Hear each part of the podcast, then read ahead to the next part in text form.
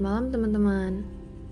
Udah lama ya aku nggak bikin Sebenarnya ini podcast nggak jelas banget sih Cuman ya asik aja gitu ngomong sendiri. Karena aku tuh kayak punya kebiasaan gitu loh Kayak ngomong sama diri sendiri atau ya melakukan percakapan-percakapan sama diri sendiri. Dan itu tuh menurutku ngebantu banget sih kayak kalau kita punya suatu keresahan yang kita nggak percaya kalau cerita sama orang lain. Dan ngomong sama diri sendiri itu menurutku udah solusi terbaik sih. Oke okay. malam ini aku pengen ngebahas tentang apa ya? Ini aja deh. Aku pengen uh, kasih tahu ke kalian ya mungkin beberapa dari kalian udah tahu tentang kutipan-kutipan Firsa Besari. Udah tahu dong Firsa Besari itu siapa? Dan aku jujur suka banget sama kata-katanya Firsa Besari dan uh, beberapa kutipannya tuh selalu aku jadiin kayak reminder buat diri sendiri atau uh, kalimat penyemangat lah intinya. Uh, aku akan pilih beberapa kutipan favoritku. Ini sumbernya dari twitternya Bung Firsa ya. Yang pertama ini nih uh, tweet kemarin ini. Kata Bung Firsa, beritahu saya bagaimana cara merelakan kepergian yang tak mengenal kembali. Melanjutkan langkah terasa berat sekali. Mendoakanmu adalah satu-satunya cara, barangkali. Ini benar-benar uh, kata-kata yang sebenarnya sederhana tapi berarti banget buat orang-orang yang uh, sedang merasa kehilangan. Selanjutnya, ini sesuai banget sih sama kondisi aku. Kata Bung Firsa, permintaan maaf terberat adalah kepada orang-orang yang ingin kita peluk teramat sangat, tapi sudah tidak bisa. Emang ya, kalau kita kangen sama orang yang udah ninggalin kita untuk selamanya, yang hanya kita lakukan adalah doain mereka. Doain yang terbaik, dan jangan lupa kirim Al-Fatihah buat yang muslim. Kutipan selanjutnya, kata Bung Firsa, di situasi yang sedang tidak baik-baik saja, kita menemukan banyak orang baik. Ini sebenarnya kutipan yang uh, cocok banget sama keadaan kita sekarang di Indonesia maupun di dunia. Yang kita tahu kita sedang mengalami musibah wabah pandemi COVID-19 dan uh, dengan adanya wabah ini diharapkan semuanya bisa ikut bekerja sama dalam memerangi dan melawan. Dan uh, bagi kita yang punya penghasilan lebih atau rezeki lebih kita bisa berbagi ke sesama kepada mereka yang gak bisa stay at home, gak bisa social distancing, gak bisa diam di rumah saja, mereka harus mencari nafkah, mereka harus ketemu orang banyak demi menyambung hidup. Kita bisa bantu mereka dengan uh, menyisihkan rezeki kita sedikit dan uh, membantu mereka yang membutuhkan. Tweet selanjutnya ini uh, bisa dibilang buat reminder buat kita semua. Kata Bung Firsa, setiap orang pernah salah. Saya pernah, kamu juga pernah. Tingkat kesalahannya aja yang berbeda. Kalau emang ada salah, kasih penjelasan, bukan kasih alasan. Besarkan hati, bukan tinggi hati minta maaf, bukan minta pembelaan.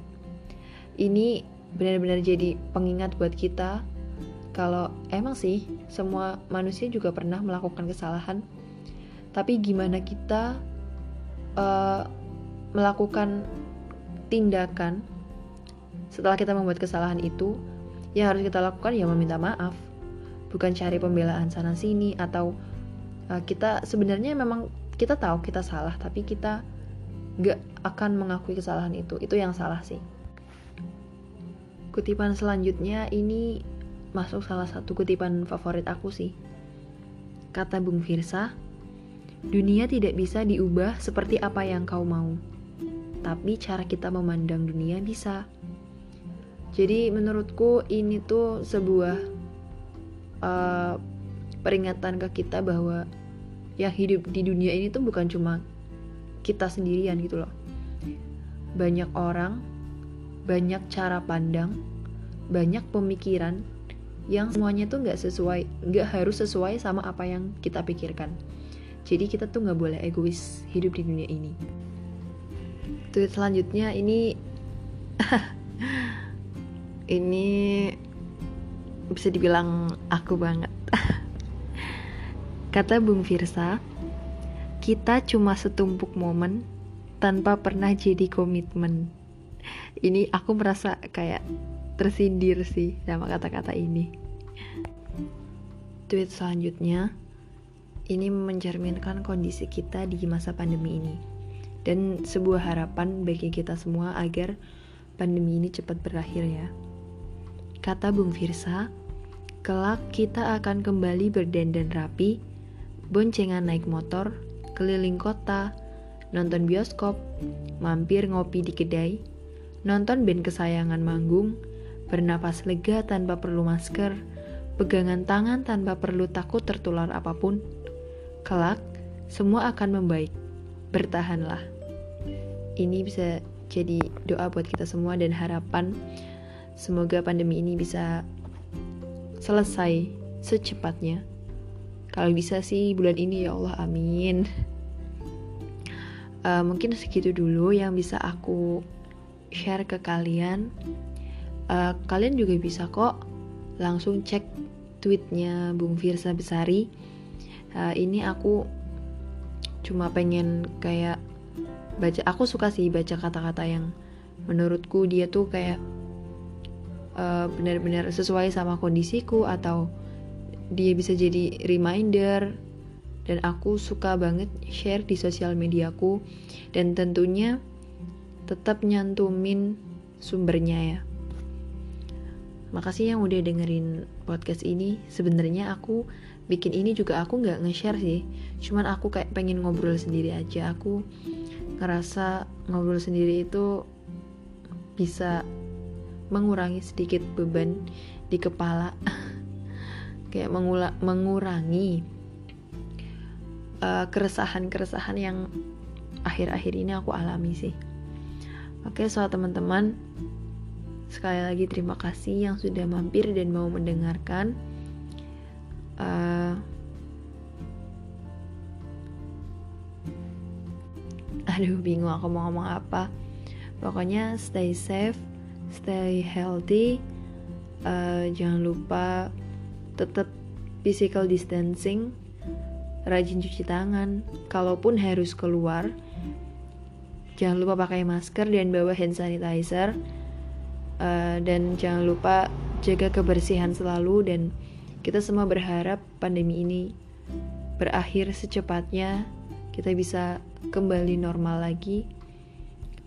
Uh, dan untuk yang belum bisa physical distancing dan harus kerja tetap semangat. Jangan lupa ikuti protokol kesehatan jangan bandel. Buat yang masih PSBB patuhi aturan pemerintah setempat. Jangan bandel karena uh, apa ya? Sebenarnya pandemi ini akan berakhir kalau kita tuh patuh. Dan kita mau mengikuti anjuran pemerintah. Sekian dari aku. Selamat malam teman-teman. thank you thank you